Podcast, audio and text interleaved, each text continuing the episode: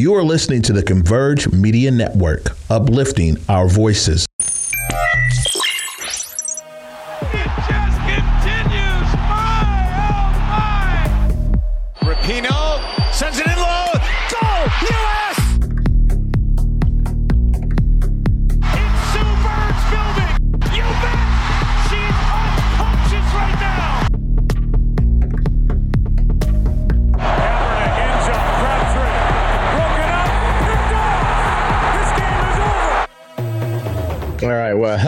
Everybody, and welcome back to Circling Seattle Sports on Converge Media.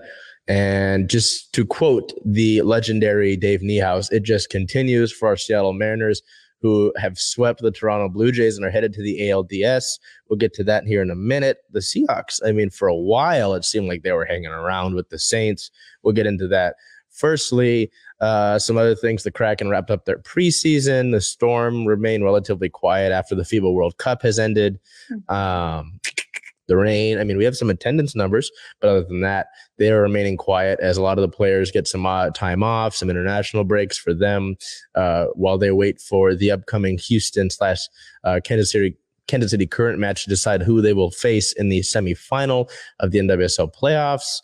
I mean, trying to think. Well, the Sounders played their last uh, game of the regular season, but oh, I think all of the focus from us from the city is you know on the Mariners and the Reign as things go on, and not to downplay the Seahawks, you know, uh, but it just seems like a lot of it is mostly geared towards those two, in my opinion, at least. I don't know how you feel about it or how you see it. I mean, I would completely agree. It's hard not to focus on the Mariners right now, especially with what they just did. So We'll get into that here shortly, but let's go ahead and kick it off with our Seahawks segment. So, as you said, it did seem like they had a good um, grip on the game for a while there. Unfortunately, they did lose to the New Orleans Saints on Sunday, October 9th. That was a 39 to 32 loss. Like you said, kind of came late in the game. They looked like they might have had a win. And then in the last quarter there, the Saints take the lead and take the win. So, offensive player of the game for me, I went with, I believe you went with Geno Smith last week. I went ahead and chose him this week. Um, he was 16 for 25, had 268 total yards and three touchdowns. Um, and I see we're just like sw- swapping here because I think I might have had Tyler Lockett last week. I think I think we did change. I think we swapped on Geno and Tyler here. I understand. I, uh, you know, I think you might have talked about it last week, or I might have said it uh, in addition to what you said about Tyler. But he's just obviously been a model of consistency for Seattle here on the offensive side of the ball. And obviously, no Russell this year, a guy that those two had a really great connection. Uh, so now Geno and him have that connection. It just seemed like uh, the two touchdowns that Tyler had, just I think the second one was just really in stride, really uh, between a few defenders. Uh, I was like, oh man, you know, seeing what he's capable of. I, I, I'm curious why you went with Geno. just to hear your reasoning, just because you know it's obviously good to get that secondhand input. But uh, I don't blame you. I mean, Geno has. I don't think there's any reason to uh, blame much of the offensive side of the ball uh, this game. Yeah. But I am curious uh, for your full reasoning behind selecting Geno, uh, who's coming off of an NFC Offensive Player of the Week award. Right. So he remains to be consistent weekly, but what I liked this week was that he cleaned it up and had no interceptions this week. I believe he had one last week. So um, that was just super impressive. I mean, if he continues to improve, continues to get, I think it was last week 300 yards, and this week he was yep. just short of that. So yeah, just cleaning that up and not getting an interception, like for me, that was what made the difference. So that's why I chose Geno. I mean, it makes total sense. So I, I don't fault you for that. And then this guy's name's been kind of hovering around uh, defensive player of the the game for a few weeks now uh, with Tariq Woolen. Uh, just really incredible. I mean, this is a cool stat for him individually, but not necessarily the best for the team. The fact that he's got all three of Seattle's interceptions. But I mean, what what do you see from Tariq here? Obviously, you know, if we look at the defensive side of the ball, there are the holes. I mean, we look at it, it just feels like a lot of the times this team gets into shootouts um, because their defense can't yeah. do anything. I mean, you can see here, I wasn't very nice to them in the header here. Um, but Woolen, you know, was a guy in the draft that was viewed as a a development project for the longest period of time, a guy that's going to take a few years to really become a corner, a real standout corner. And, you know, they've kind of thrown him into the fire. I know Justin Coleman was on the inactives list, Sidney Jones this week as a healthy scratch. Um, and he's obviously getting playing time for a reason. So what did, what did you see from Tariq? Again, we'll go back to the consistency. I mean, uh, he's been consistent throughout the first few games of the season. And like you said, it's been the shootout games. Like I think that's what we can expect moving forward because it doesn't feel like um, we're able to stop other teams from scoring. But Tariq is always consistent, and just like you noted here on your um, stats for him for the game, four tackles, one interception, one pass deflection. Like he continues to make an impact on defense, and we're going to need that, especially if we continue to do these shootout games. Yeah, and especially from the cornerback position. I mean, we've talked about Mike Jackson. Obviously, the name is cool, but seen some struggles there. Coby Bryant has had his moments. I believe he forced a fumble in this game, actually. Um, so it's it's just interesting to see the young guys get their play, and I think that down the road, I'm sure this will help them just to be able to uh, get this playing time now but it's it's also just seeing some of the mistakes that have been made across the board. I know I've been harsh about Cody Barton and just some of the mistake. A lot of his mistakes get put uh, on social media, and you can see whether he's like missing the gap or something. I mean, the rush game I think was uh, the bigger issue here. Uh, I don't know yeah. if you saw how much Taysom Hill got to do Taysom Hill things. Um, you know, and we haven't even heard of Taysom Hill for a while you know, I know last for the past few years, he's kind of been like, oh, he's a Swiss Army knife for them, but I feel like he's been quiet, and it feels like he just mm-hmm. blew up in this game. So just the run defense has been n- not good to just sum it up. I'm in, in my opinion here, and uh, like you said, I think people are just going to need to step up. Woolen has done his job to an extent. We're just going to need to see who's going to be able to at some point you have to be able to get off the field. Seattle ranks really I like at the bottom of the league or near the bottom of the league in a lot of defensive stats, like most plays allowed per drive, most uh, how many three and outs they get, which is very little, you know. Um, so it's just eventually you got to help your offense out. You got to be able to stick up for yourself on the mm-hmm. defensive side of the ball. It's just like you know, it you might as well just not play defense with how the the the defensive side of the ball has looked. It's disappointing. It's frustrating. Yeah. Yeah, and like you said, having our offense out there on the field for so long, I mean, we've already kind of seen it, but it, it, also allows for guys to get hurt. And that'll come up yep. here because we do have a pretty big injury report now for this week. Um, so we'll dive into some injury news here and actives against New Orleans, where, like you said, Sidney Jones, Justin Coleman, Teez Tabor, Jake Curhan, and Marquise Goodwin and Derek Young. Um, and then injuries that happened in the game. The most notable one, I would say, would was Rashad Penny getting carted off. So he goes carted off in the third quarter with an ankle injury, deemed doubtful to return. And then later we found out that he has a fractured fibula and will be out indefinitely. If he needs surgery or not will be decided based on test results today. So obviously hoping that it's not the worst that could happen, but how could, I don't know how you could um, hope for the best with a fracture. So well, and then we did get an update a little bit earlier, about okay. an hour or two ago, that he suffered a broken fibula, is what the tests show, and that it will require surgery and he's done for the year, which with him is just really tough. You know, I mean, we talked about this at the beginning of the year. Did we even in the off season, right, Bell? With the running back room, you know, I, I know that I had my reservations about the Ken Walker pick because of where it was and, you know, uh, whatever strategy if it would have gone differently. But well, now Ken Walker will get much more of an opportunity. You know, I think he had yeah. a 69 yard touchdown in this game. Um, but it's just really tough. I mean, we look at the other guys like Chris Carson. I mean, just the running backs since Marshawn Lynch, you know, uh, Thomas Rawls, CJ Prosise. Uh, God, you know, Chris Carson now, and hoping the best for Chris because yeah. obviously the neck injury. You know, even Marshawn at the end of his career, a guy who was hardly ever injured had a hernia issue uh, during his final times here in Seattle. So, you know, it's just, it's really tough because, you know, I know there have been things about, you know, Penny where he doesn't stay healthy, which, you know, I admittedly have been a proponent of that. I'm like, hey, man, the dude yeah. can't stay healthy. If he can't be available in any sport, if you can't be available, I'm less inclined to give you playing time. It's just like with sure. Christian McCaffrey. I don't draft him in fantasy just because I'm just so used to him going down. You know, it's just at, at some point, I, I get scared of your availability. Um, and this really sucks. And I just hope that, you know, Ken Walker will be able to shine as best as he can. I know that our offensive line has been dealing with some issues too, uh, injury wise, with a few guys. Um, but I mean, I, I just hope that DeeJay Dallas is able to get uh, some solid play. I know I talked about him a lot in the preseason, and I hope he can get some shine.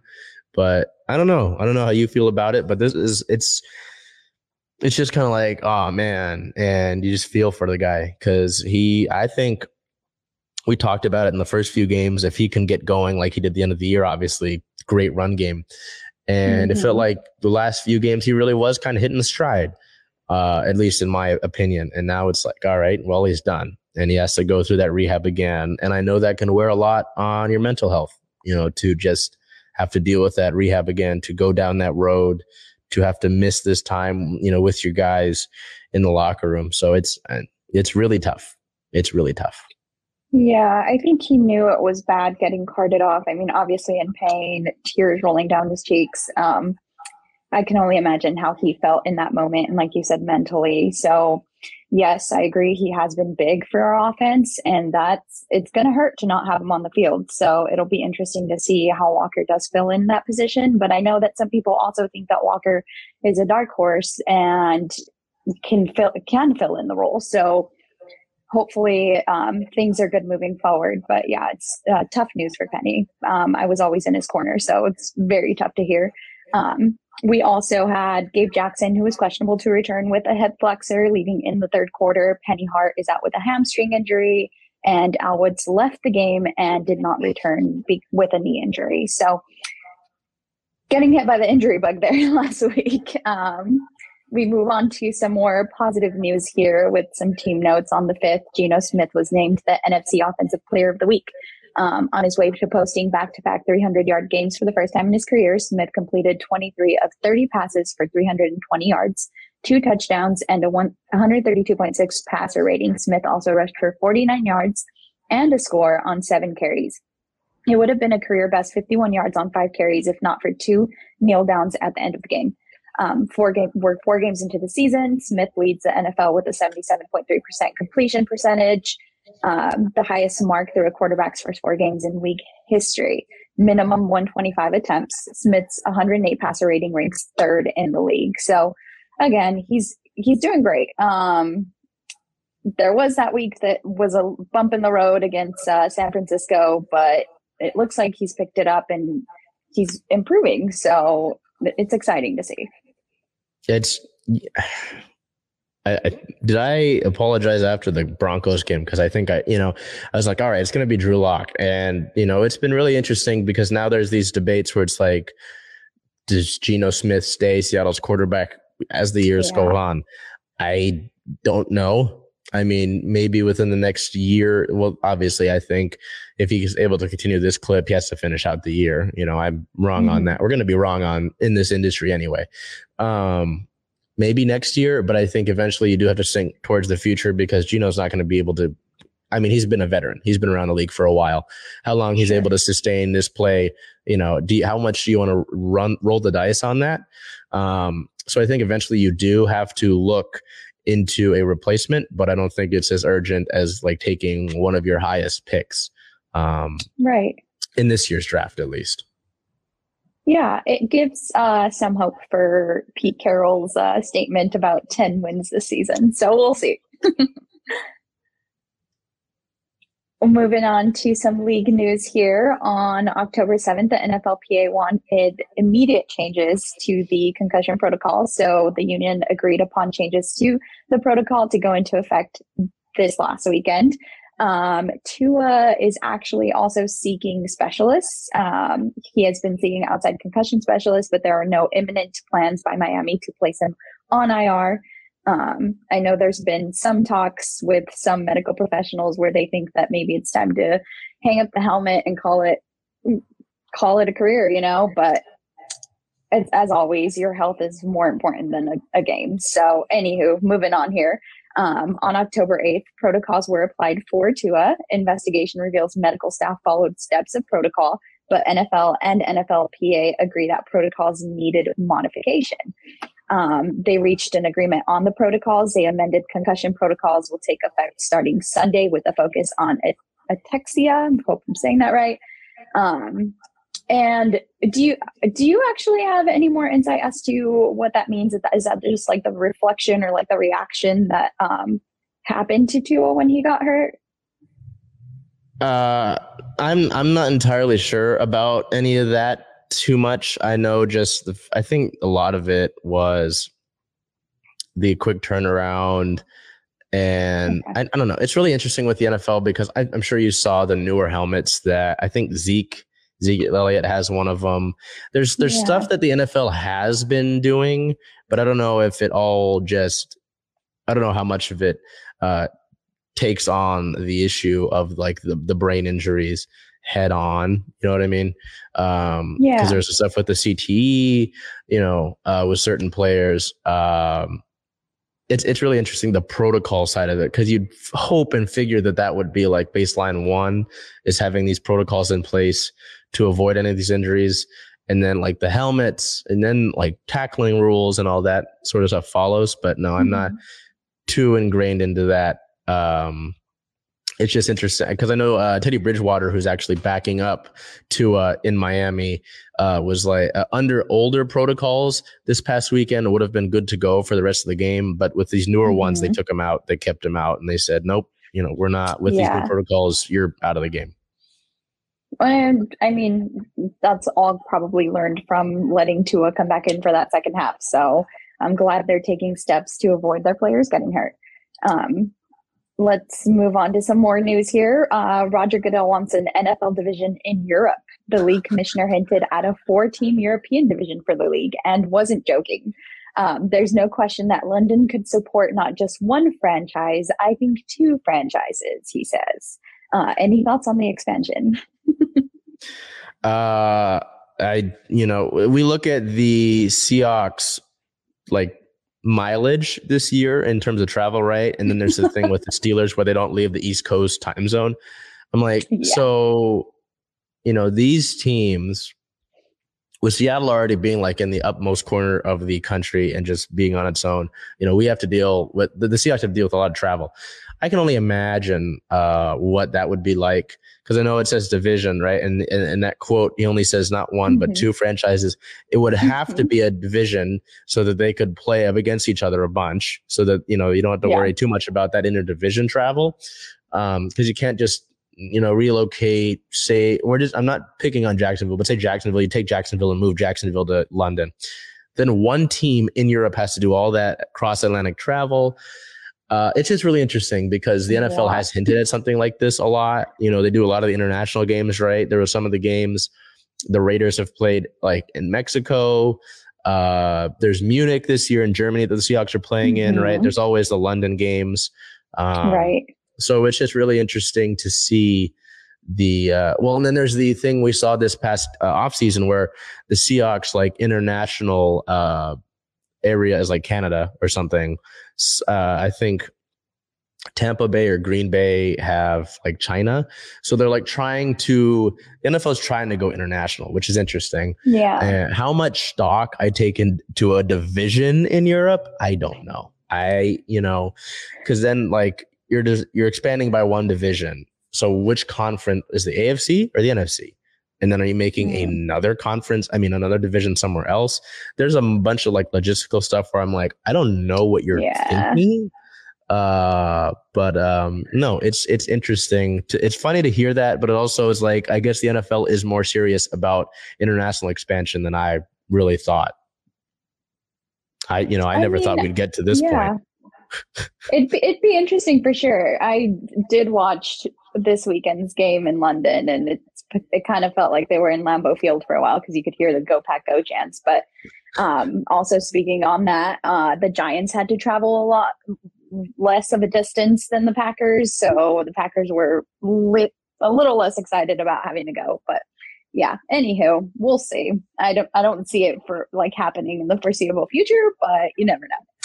Um, moving back to our Seahawks here, they now sit a, a two and three record, and we mentioned the run defense, so it'll be interesting to have the Arizona Cardinals and Kyler Murray, who's kind of a running quarterback um, in town yeah. on the 16th at 1:05 p.m. So we'll see how our defense does.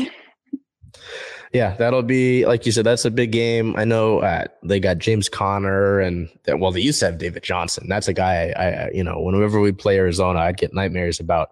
Uh, but yeah, like you're saying with Kyler Murray, that's a guy that you're going to have to worry about containing. Um, mm-hmm. So I don't know. That'll be really tough. There, it's really interesting with the NFC West. Um, because what the Rams are two and three, the Cardinals are two and three. There's like nobody that's dominating the, the division right, right, now, which is kind of funny. Yeah. So we'll see how that all plays out. Um, and like you said, uh, you know, gotta contain Kyler Murray. I feel like that's base number one. So we go from there to I guess happier trails. The Seahawks not all doom and gloom, but they're not riding high like the Mariners. So obviously that's the big talk of the town right now. Uh, the I was on the day with Trey earlier today uh, with Deontay da- uh, Damper uh, to talk about it, what was going on this past week with Toronto. But because you know we had this little quick turnaround for the wild card, we had to look at the final uh, home series, well, mm-hmm. series of the regular season against the Tigers. So we look towards that. October third versus Detroit was a three to four loss, a tough one, a close one. Julio Rodriguez was back. He had a nice game back as our player of the game with three hits, one run, and one RBI. So Julio showing up uh, immediately, being activated off of the injured list. On Tuesday was a doubleheader, which I don't know about you, but having a doubleheader a few days before the playoffs start doesn't seem ideal uh, for the health of your guys. Mm-hmm. Luckily, Scott Servais and the coaching staff was able to manage it, so they got a lot of the sort of more marquee players out, gave them some rest. And Luis Torrens had himself a, a damn two days. I just we'll get into it.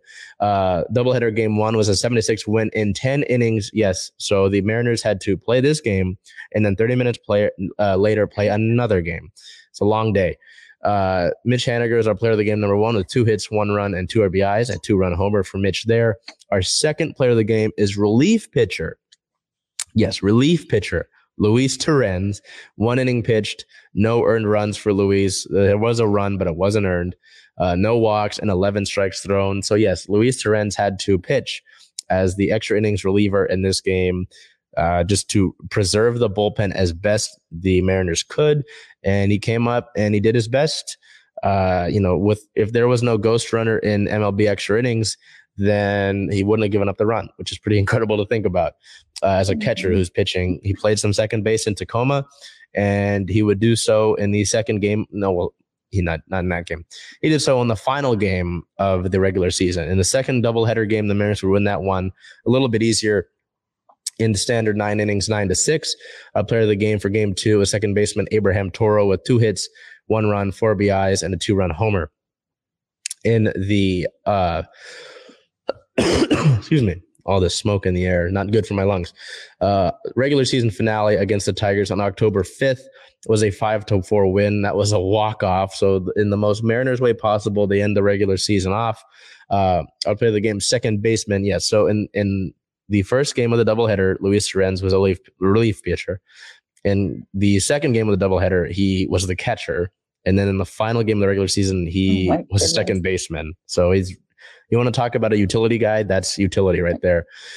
Player yeah. of the game, of course, Luis Torrens at second, two hits, one run, two RBIs, a two run homer to cap off an incredible Tigers series uh, for Luis there. So kind of funky, you know, the Mariners uh, were playing for seeding of such uh, against the Tigers to begin the series. But uh, after that game one loss, it was like, okay, need ever uh, Toronto to kind of lose out, and they didn't do that. So you secured the second overall wild card, knowing that you'd go to Toronto to play the Blue Jays.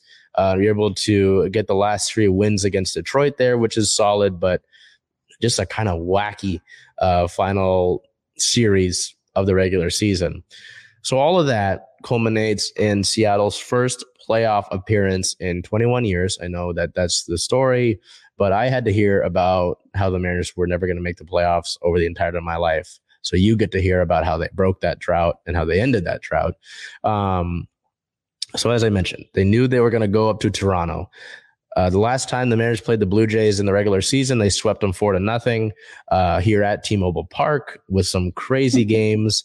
Uh, they went one and two in the three game series up in Toronto. Is like okay, you know this is a good ball club. You know Toronto's a pretty good baseball atmosphere. Don't know what's going to go on. You know I know that for a lot of people, it's like all right, they made it. You know next year they're going to go deep. I'm like, well, I mean, they still got mm-hmm. games to play. This is a team that's got yeah. great pitching, had great defense throughout most of the regular season, and when their offense is on, it's on. And so now we look over to the wild card series here against the Blue Jays. Game one, a three to nothing victory. Seattle comes out, jumps ahead on star pitcher Alek Manoah early.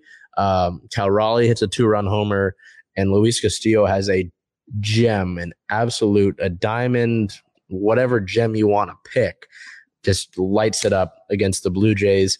Seven and a uh, third innings pitch, six hits, no runs allowed, no walks, five strikeouts on 108 pitches. Um, just lights out. And we'll see his name here in a little bit because he made a player of the week. But just mm-hmm. that's that's you know Castillo and that performance is what you expect when you trade for him and you extend him. That sort of thing, those big moments is where you need Luis Castillo. And you got as advertised. You can see in the October 8th slot, if you haven't heard about it yet, you haven't seen the social media reactions, the rally shoe, uh, an incredible comeback for the ages. Uh, October 8th at the Blue Jays, a 10 to 9 win in the standard nine innings. Uh, the Mariners would come back uh, from down seven runs. It's the only the third ever comeback in postseason history with a team trailing by seven or more. The second largest comeback behind the Philadelphia A's back in 1929, which is an eight run comeback in the World Series. Uh, at one point in this game, Toronto had a 99% chance to win.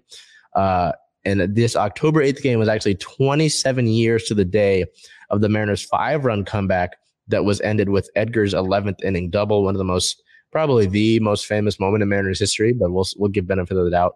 Um, so it's I couldn't really believe what m- most of what was going on. You know, you get to a certain point in this game, and people are going, "All right, I'll see you Sunday for Game three. You know, we'll look forward to tomorrow." And it's like the fifth inning. I'm like, "Hey." Technically, the a lot played, left it didn't look good, you know, especially with Kevin Gausman for the Toronto just pitching out of his mind. And then he gets pulled uh, with the bases loaded. It's like, all right, you know, if you can convert here, but obviously, if you follow us on Twitter, you know, our bases loaded numbers haven't been great. Mm-hmm. And Carlos, uh, you know, uh, they're able to get some runs. Carlos Santana hits the three run homer. Uh, it's like, okay, you know, we're kind of crawling back into things here. Um, and just over time they're able to work it out. A JP Crawford bases loaded, clearing double brings you to a tie, and you're like, wow, what just happened? Uh, Adam Frazier would later hit a double in the top of the ninth with two outs to score Cal Raleigh to give the Mariners the go ahead run. And George Kirby, yes, starter George Kirby came in to pitch um, to close out the bottom of the ninth and did a great job of it. I just, you know, for a long time there, it didn't really uh, set in. I was really stunned. JP Crawford after the game said, "If you could, if we can win this game, we can win any game." And you know, this team has been resilient, not only this year but the last two years. But it's just been really incredible to see this. You know, it's not like Julio had this monster game. Geno didn't have this monster game. Cal Raleigh continues to have a great, uh, a great end of the year now postseason. Adam Frazier has kind of turned it on here. Um, just really incredible. I mean, I you know don't know how else to put it. It's come back for the ages, truly. Um, and I was just stunned. I mean, we'll go, we'll look back to it here. Uh, players of the game. Number one, JP Crawford, one hit, three RBIs. He had the bases loaded, clearing double to tie things up.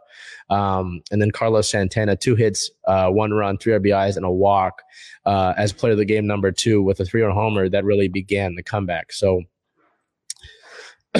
with that being said, what what did you, uh, you know, from your point of view, your perspective, what what did this look like for you? Because obviously, I'm sure you see scores of it. You're like, ah, shoot, all right, they'll play another game. We'll have to deal with yeah. this on. I don't know. What did what were you looking at uh, for this incredible comeback? Um, first, I do want to say that I did walk away from my TV for a little bit. Um, I just assumed that they would be playing the game at the gym, and they're very lousy at it because they only had the game on on one TV, which I didn't understand.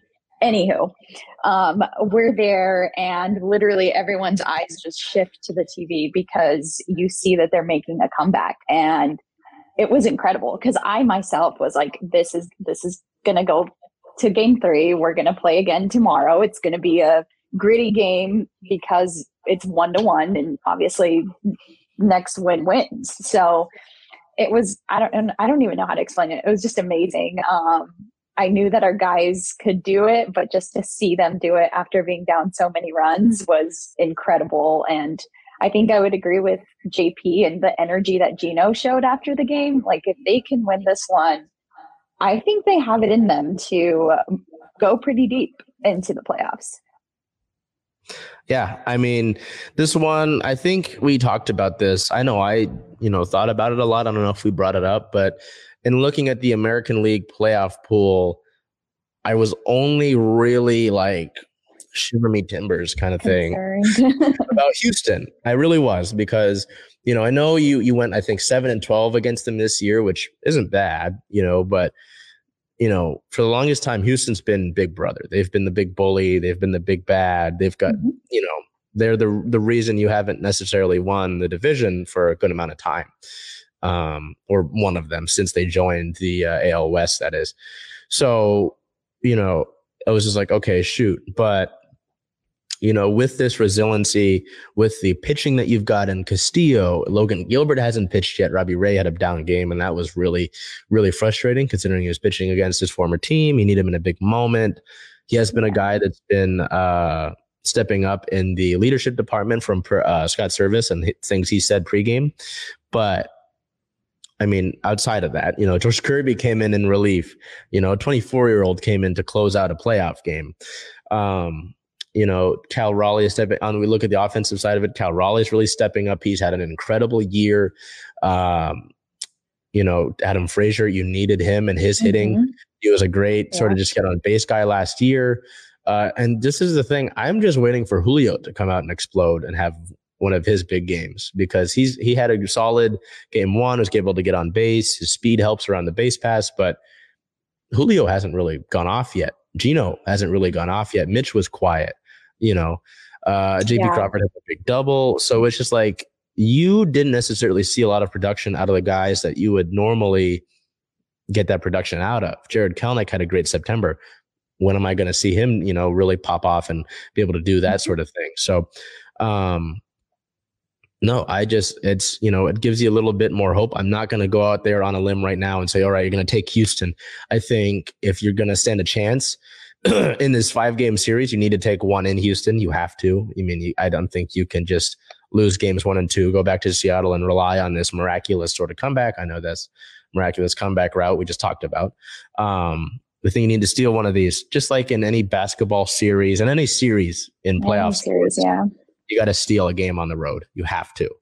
And you play Justin Verlander tomorrow, and he's one of the greatest pitchers of all time, let alone having one of the better track records against the Mariners the last few years. So this is, uh, I think game one's going to be really tough.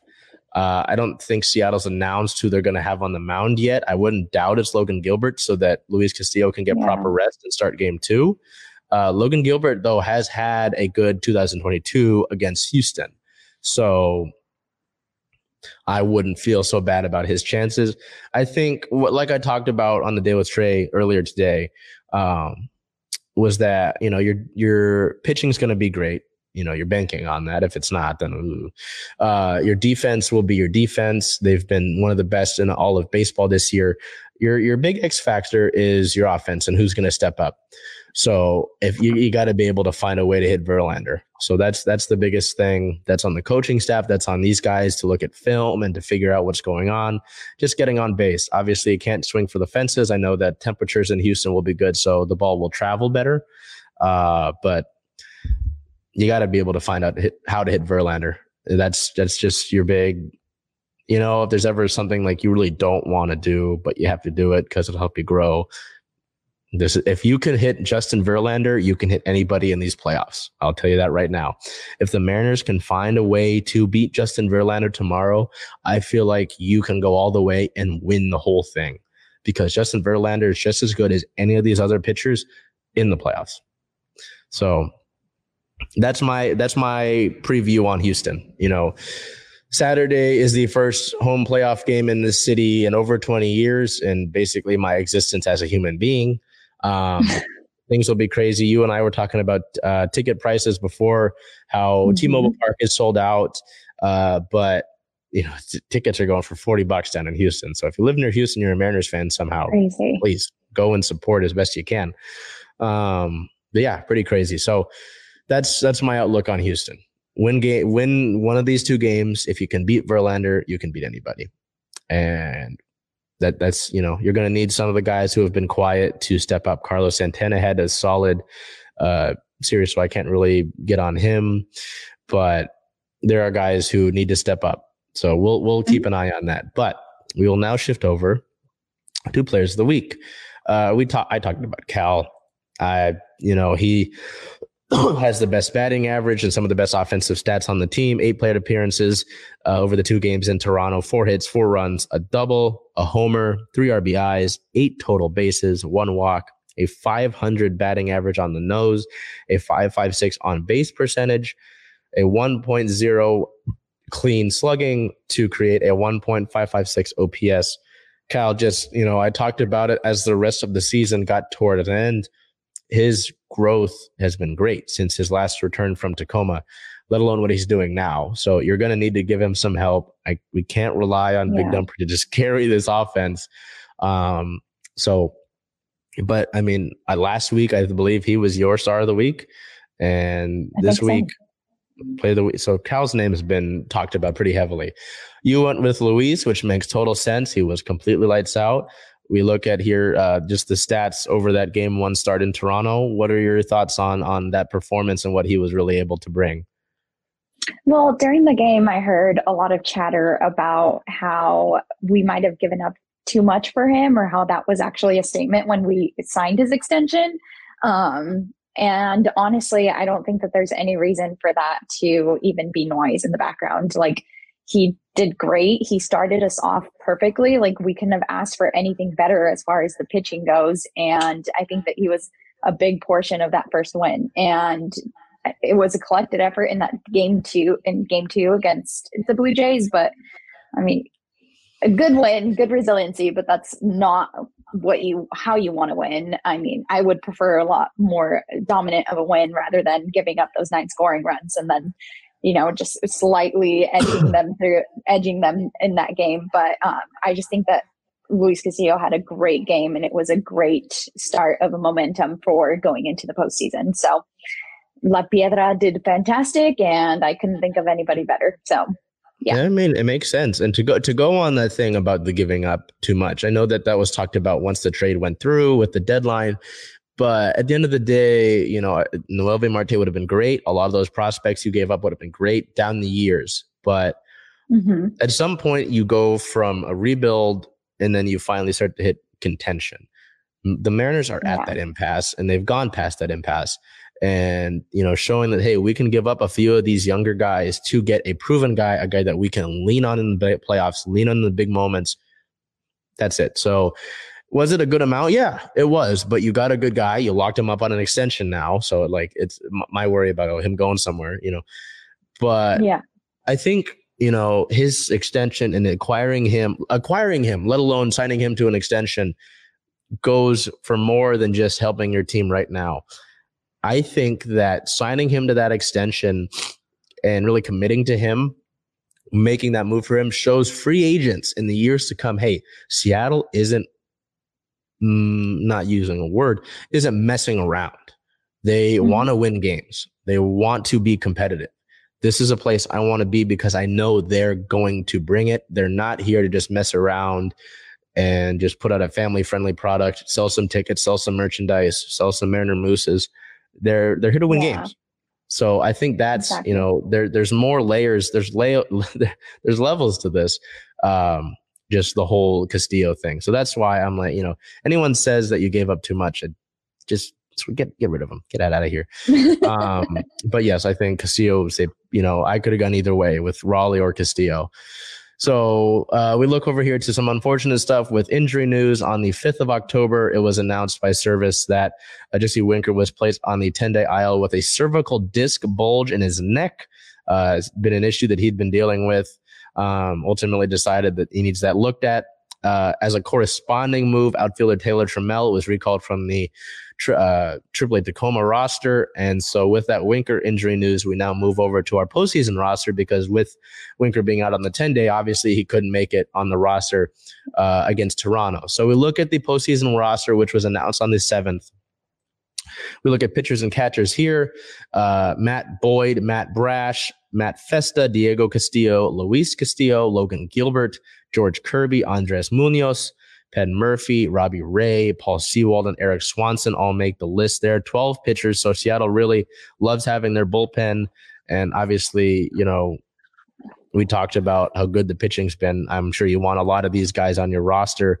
Um, and then the catcher side of it, interesting to see that Seattle went with the three catchers to me with Casali, Cal Raleigh, Luis Torrens. But I feel like with the the way that Torrens has been playing recently and how uh, Servais has talked about Luis. It just made sense that they have those three catchers uh, on the roster and available. We look over to infielders and outfielders here. Um, hmm, oh, wrong one. Uh, on the infield side of it, JP Crawford, Ty France, Carlos Santana, Eugenio Suarez, and Abraham Toro. So you see Santana, a guy that can play first and be a DH. Toro kind of can play all over the infield. Uh, that sort of versatility that the Mariners always look for. And then the outfield, the outfield is really interesting to me uh, with Mitch Haniger, Jared Kelenic, Julio Rodriguez, and Taylor Trammell. Uh, obviously, Winker's not on that because of the injury, but you see Jared's probably going to get a lot of that play in left field. We might see Taylor slip in there every other so. Um, but it looks like it's mostly going to be Kelenic and left there with in, in, a big moment, in a big moment that the Mariners are going to really need him to step up in. So then we look over here to the infielder slash outfielder list. Dylan Moore and Adam Frazier are in that sort of segment. So don't worry, we're not leaving out Adam Frazier. Uh, Dylan Moore, another guy that can play in left field when needed, can also play on the infield at second, at short. Um, when the Mariners need to give that, or depending on what happens. And then the taxi squad, depending on injuries, uh, if a roster move needs to be made. Brennan Bernardino, a left handed pitcher from Tacoma, a guy that uh, was involved in some of the double headers this year for the Mariners. Chris Flexen, uh, a guy that was on the sort of reliever list, but is uh, not viewed as high as a priority as some of the other relievers. Marco Gonzalez pitched the final game of the regular season, so he probably wasn't going to pitch in the series anyway against Toronto.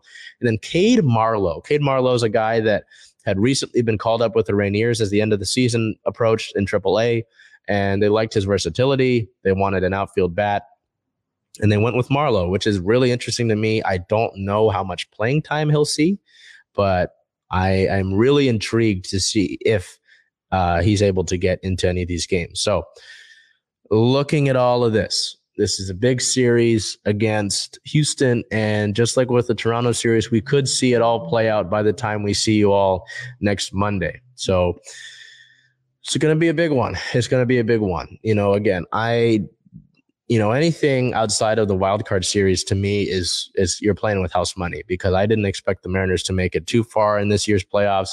It was just kind of the goal this year was to end the drought mm-hmm. and then in the mm-hmm. off season load up and then be really serious deep playoff run contenders. With the way you're playing, with the resilience that you've shown, how tight knit of a group this has been, it really seems like you can do some damage here but an indicator of that will be these two road games in Houston. So let's look at the upcoming here for Seattle. Games one and two are in Houston. October 11th at Houston is a 12:37 p.m. Pacific time start time. That is on TBS. Uh, if you don't want to have to deal with all these services and where to watch, I myself and a few of my friends will be down at Hatback Bar and Grill in Steelheads Alley, right across from T-Mobile Park. There will be no watch parties for games one and two. Unfortunately, they're smack in the middle of the day on a weekday, which makes it kind of tough. Yeah. And really kind of dumb to me that MLB would have games like this in the middle of the day. I don't understand it. But anyway, Uh, game two is October 13th at Houston with a 12:37 p.m. Pacific time start, similar to game one. And then game three uh, is October 15th versus Houston here in Seattle at T-Mobile Park. We don't know the time quite yet. Expected to be a 1 p.m. start. Um, tickets, like Bell and I have talked about, are already sold out.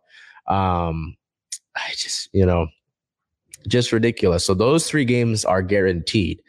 Uh, if for some reason some team doesn't sweep those first three games, game four is October 16th in Seattle uh, with time to be determined. And then a game five, if necessary, would be back in Houston, I believe, on the 18th. I'm not a sure, 100% sure on that, but you know, you'd like Seattle to be able to take care of things uh, and hopefully somehow clinch an ALCS berth at home. So I again, I, like I talked about it. If you're able to take one of those two games in Houston, I think you're good to go.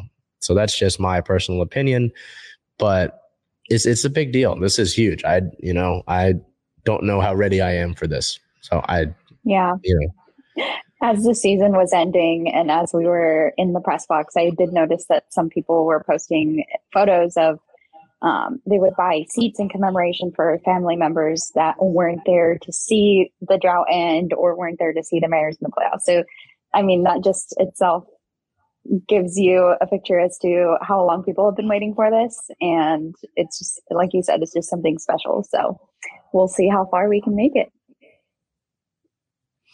So this is normally where I would send it over to you for Storm, but it's been relatively quiet on the Storm front unfortunately. So again, as we sort of wait for the uh, off season to really kick off, a big off season for the Storm with free agents such as Breanna Stewart, and Jewell Loyd, well, not Jewell Loyd, but Breanna Stewart and most of your roster, uh, we're kind of just treading water until we can uh, figure things out. We had our uh, content with the FIBA World Cup taking place. Got to see Lauren Jackson continue to be Lauren Jackson.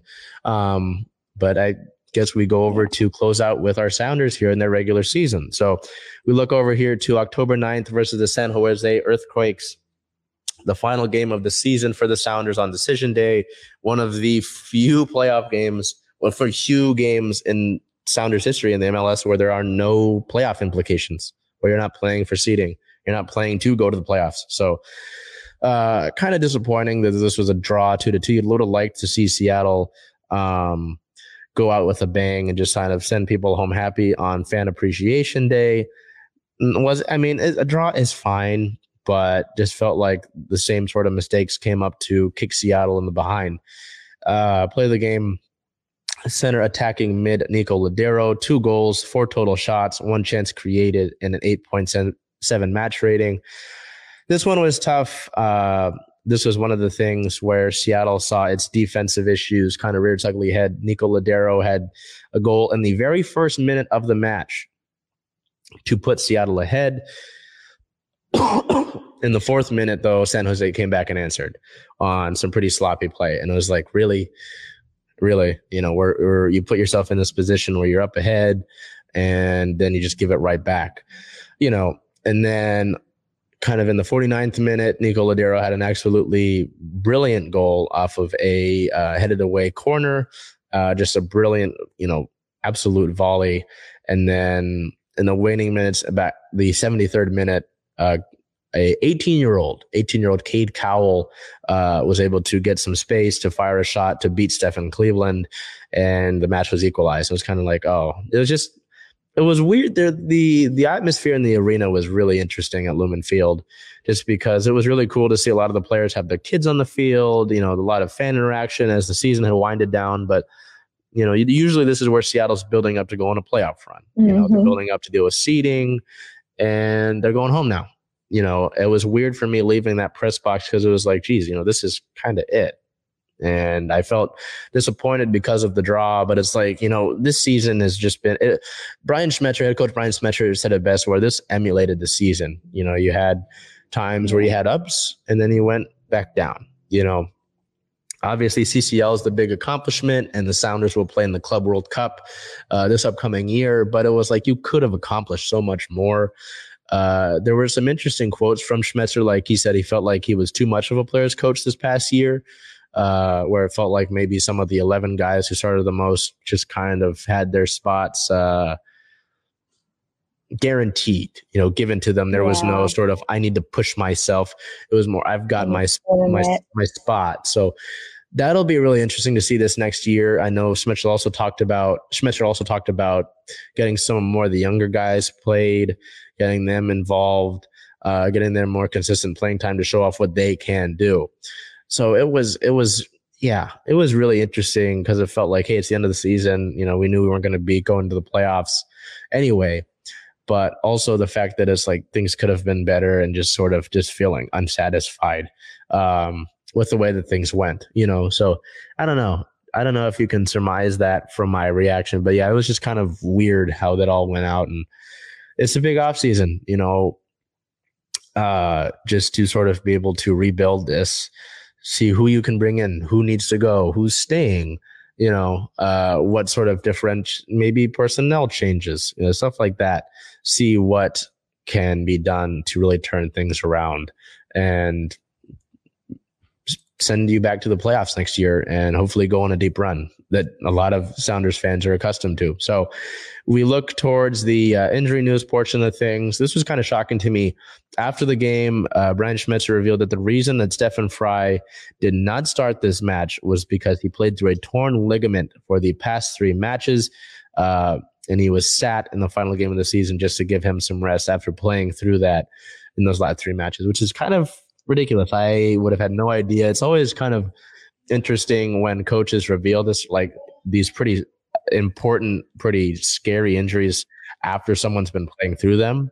You know, it's like, geez, man, you know, none of us had any idea. You know, maybe there was some criticism thrown at people's way because of the way they were playing, yeah. trying to play through injury.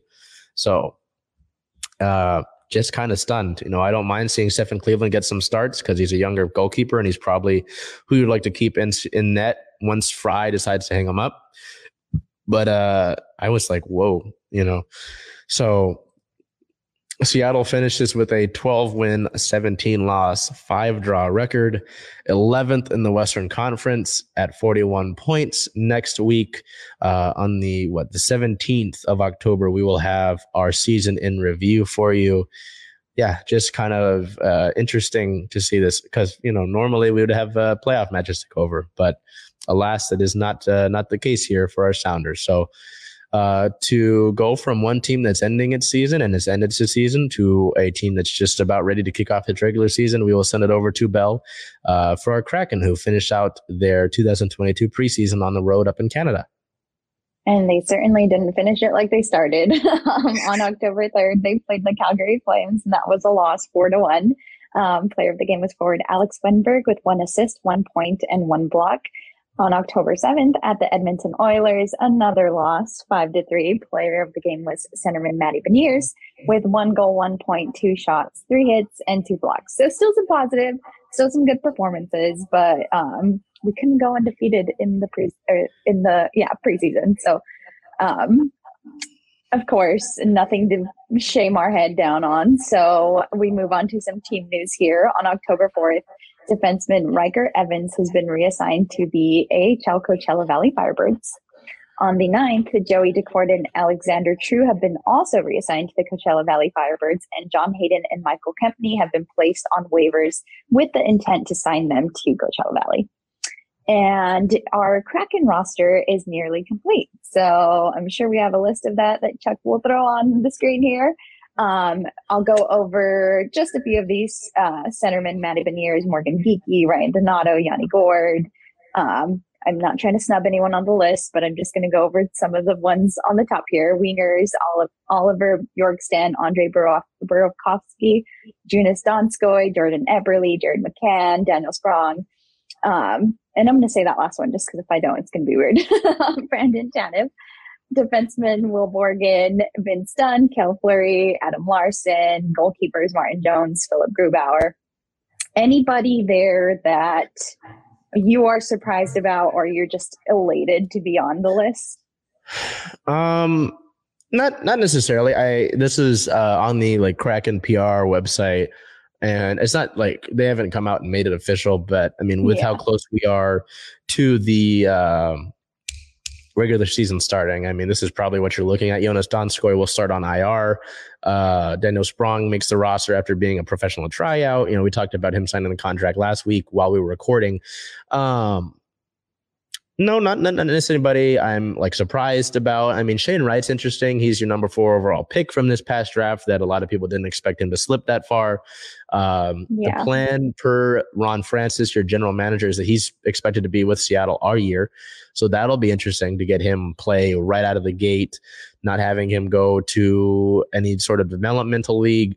Manny Beniers, I mean, you talked about sort of some of the brighter things with the preseason losses. He seems like primed to be rookie of the year in the NHL. Uh, Morgan Geekie is a guy who there are a couple of guys in the uh, sort of offensive side of the things where who they're playing for their own jobs. Uh, Daniel Sprong, mm-hmm.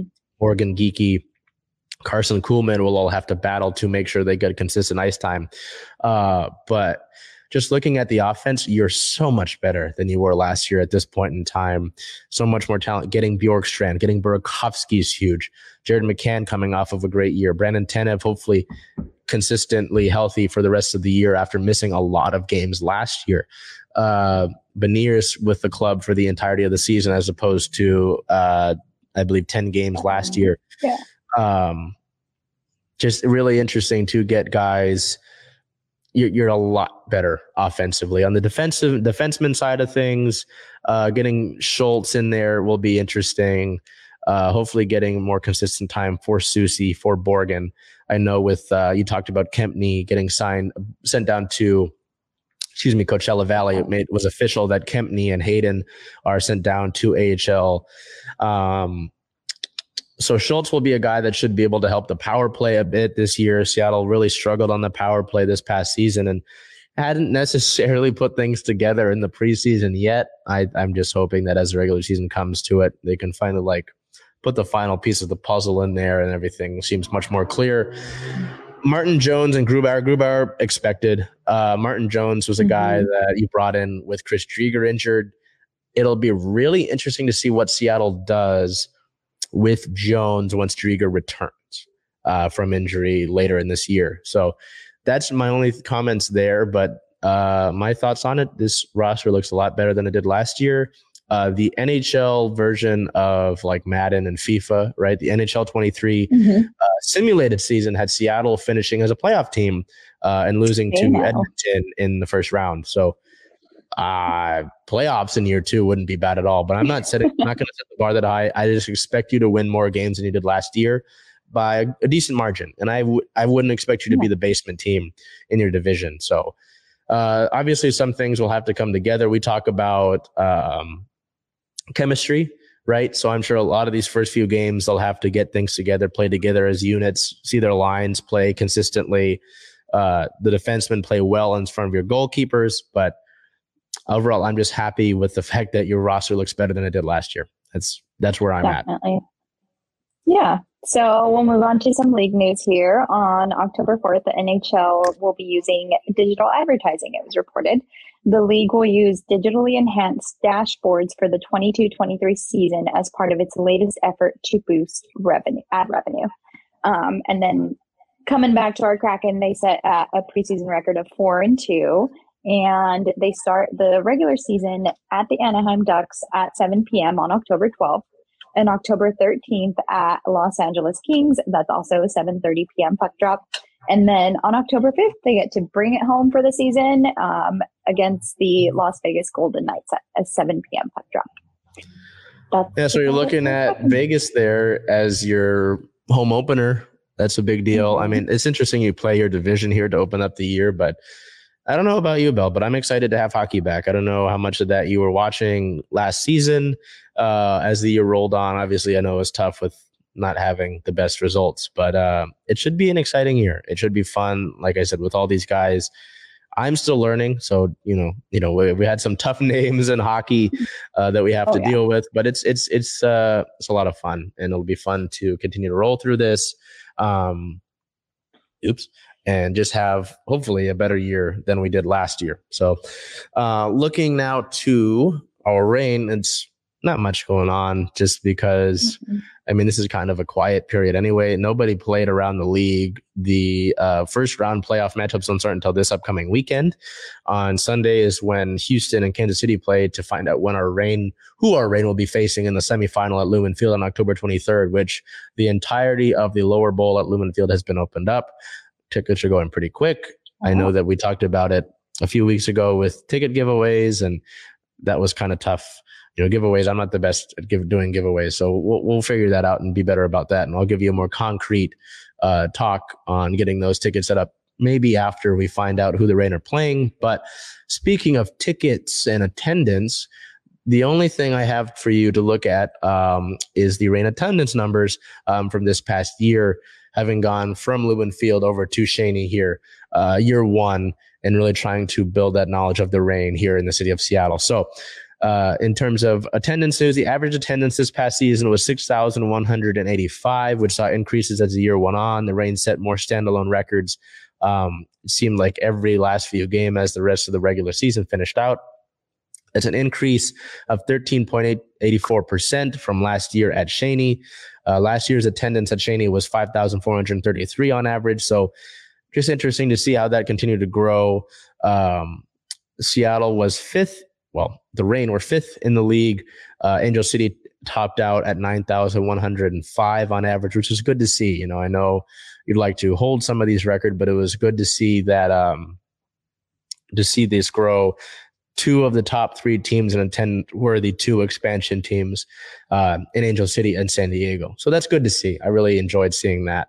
Um, some, something on a little bit of a lower note. We looked to league news here on the third. An investigation by U.S. Soccer found systemic abuse and misconduct in women's soccer, uh, which made some ripples. There was the Yates report. Um, on October 5th, Portland Soccer.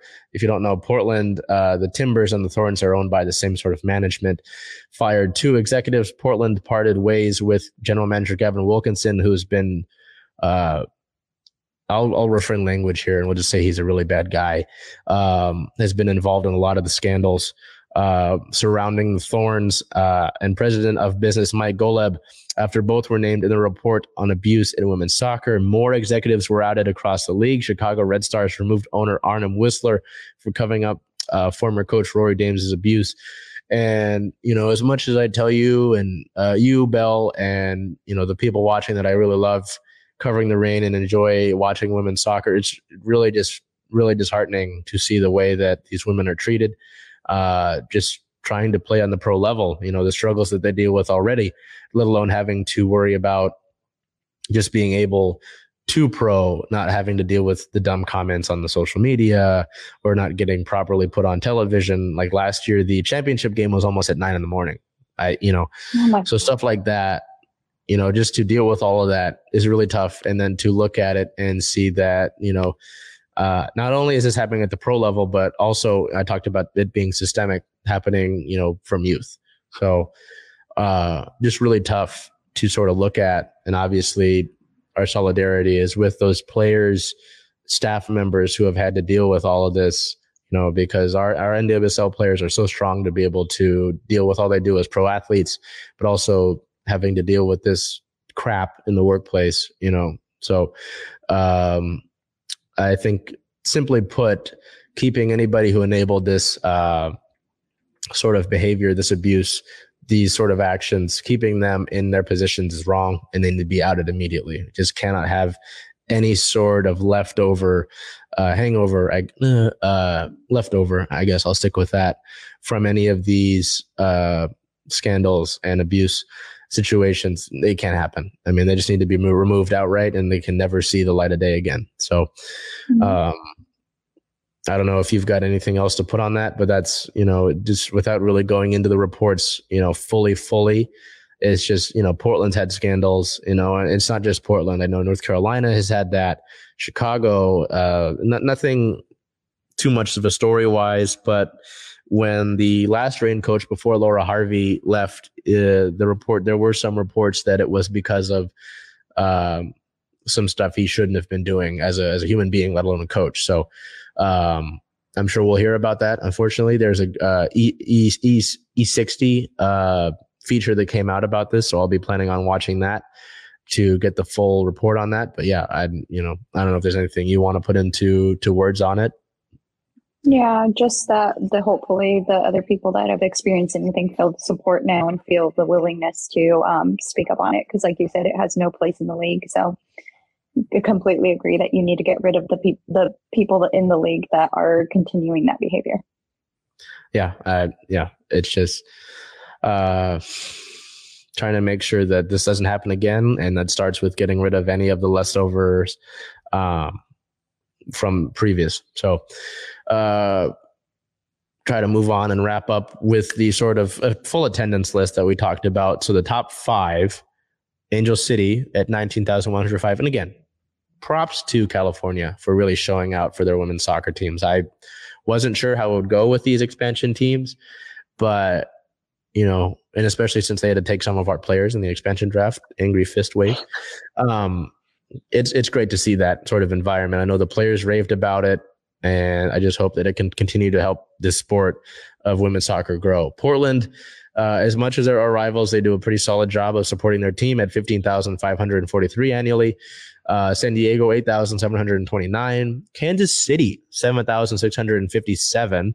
Uh, Kansas City is actually going to complete construction, I believe, next year on the first ever stadium built specifically and solely for a women's sports team. So that's I was in Kansas City this past year. I, not to root on Kansas City, but it was pretty boring when the Royals and the Chiefs were not playing. I'm sorry, it wasn't. I don't want to start more fights and talk about the barbecue. Um, but I wanted to visit the facility, but it was still being built. So uh, good for KC. But anyway, digress. Before I get to talking about the Kansas City barbecue, uh, the Reigns did an 11 win, four loss, seven draw record, standing at first in the NWSL. Your NWSL Shield winners and I'll say this if you're bummed about the Sounders missing the playoffs, you're not a baseball person, so you don't care about the Mariners making the playoffs. You got to get out to the goddamn Reign game on the 23rd at Lumen Field. The tickets aren't out of the behind crazy. Uh, they're relatively cheap. You can go and support a club that's been winning and winning for a good amount of time. If you want to support women, let alone women in sports, you do it here and you put your money where your mm-hmm. mouth is. Mm-hmm. Uh, at Lumen Field, October 23rd. As you can see on the screen with my nice cartoony slash between the two teams, it's either the Houston Dash or the Kansas City Current uh, at 4:30 p.m. Pacific time on October 23rd. So if you don't care who they're playing, regardless, October 23rd, Ticketmaster it right now. Tickets are still going. The whole lower bowl is opened. Uh, get on that. Get on top of it. So, excuse me. Ooh, uh, we will wrap up here because there's no Sea Wolves. They after a few weeks ago, they had some moves. They are quiet. The Dragons remain quiet too until I believe there there might be a draft coming up in November. I haven't gotten an official word on that. Ooh. That'll be exciting. We'll look towards that then. But we move over uh, to Seattle Stars of the Week, and they both remain in the sort of Mariners realm. I mean, I went with Cal Raleigh, and you went with the Mariners as a whole here. So. Yeah. I, I don't blame you. I mean, there wasn't really a lot going on, uh, like win wise outside of the Mariners. What? Because the Seahawks lost, the Sounders drew, the Kraken lost their two preseason games. So, I mean, again, the Mariners continue their streak um, of just kind of being on top of the city here. So, at least for you, Bell, uh, you know, with you know your first year of covering baseball and i know baseball is kind of tough because you know i know you're basketball mostly we see sue back there on the wall the supersonic stickers put, put picking out point uh poking out how to get the right word they're poking out there um and it's being a totally different sport what is all of this you know the energy in the building as the season's gone on the, the, the champagne showers and smelling like champagne. I know it's not a great smell. It doesn't. It's odd. it's a terrible smell. um, and just watching this team and how much fun they're having. I know I've got the the Wind Dance Playoffs hoodie on that's new. Um, just all of this, just how much fun it is with Julio and Geno and Scott letting it out a little bit as the season's gone on.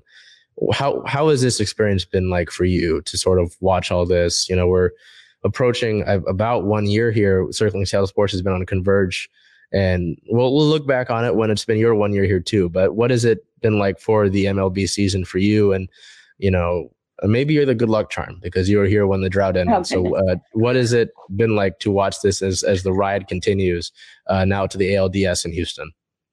Yeah, I mean, I don't have as much of the um, hurt from all the years of the drought because I didn't start watching baseball until recently. So I know that sounds lame. I know it might be lame that I decided to call myself a Mariners fan at the start of the season when Julio was coming into his rookie year and they just uh, signed and extended Luis Castillo. And we have all the other, these other players that are doing great at producing. But um, it really felt like throwing myself into the environment and into the element helped me understand it in this much faster rate and just accelerated me becoming a fan. So I don't know if I'm biased again because we obviously cover the Mariners and it's just, it's been a great environment. It's been a great year and I can't wait to see how far they go. Yeah, again, I don't know if you brought some good luck or what. Uh, but it's it's been an incredible ride, and just to know, I mean, you picked a good time to to sign up and become a fan, just because of the. Uh, I mean, again, you're built for years to come, let alone this year. You're not, you know, dealing with a bunch of aging veterans that coming off contract. He got Julio. They signed Luis. You know, Robbie Ray's in for the long haul. You know, mm-hmm. and like I said in the Mariners segment, this is a team that seems to have made that statement that they want to win and they want to continue to win. And you know, whenever this ride ends, which I would be happy if it didn't end for a while. Um, you get to go in the offseason and hopefully add some more offensive firepower so that you've got more consistent hitters in the lineup. Um, Maybe you do get another arm for the rotation. Maybe you somehow manage to get Aaron Judge here. I, I think that all things point up for the Mariners uh, as a whole. So it's been a long time before I could say that. So you know we'll uh, we'll wrap up here over the next week. What we got the Seahawks are back home versus the Cardinals here on uh, Sunday. I believe that's the 16th. Yes, the Mariners play games one and two on Tuesday and Thursday in Houston. I believe the Big O is going to be there, so maybe we'll see some things from the Big O. Get him to give us some stuff we can uh, take a look at when we see you next Monday. Uh, the Storm, I, we might get some stuff. It's just relatively radio static from them. The Sounders will have a season in review. The Kraken will have begun their 2022 regular season, year two of pro hockey, NHL level in Seattle. Uh, the Reign will figure out who they're going to play um, after this next weekend. We might get some Seawolf stuff again, also like the Storm Radio silent from them. And I think I'll work to find out some more about that XFL draft stuff. So uh, a big thank you for Curtis has seen me for a few hours today. I've been here since day with Trey. So thank you to Curtis uh, behind all, all the lights and the cameras and stuff. Belford speaking with us here virtually and until we see it on the 17th, the, the months are going. I'm getting too old too fast. Let's put an end to that. It is the 17th. Wait, the no. Yeah, is it? Are we already on the next 10th? week? Yeah, oh next week goodness. we'll be halfway through the year. I don't know if we'll do Halloween decor. Ah, I don't decorate. Uh, until we see you next week, do whatever you can to make today a great day. Um, and go Mariners.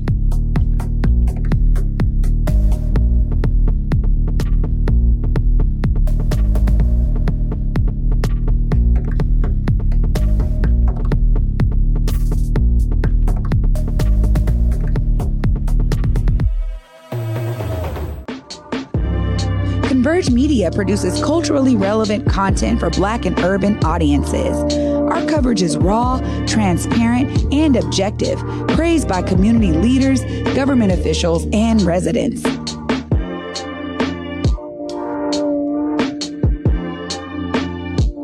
Support Converge Media today via Venmo, Cash App, or PayPal at Converge Media.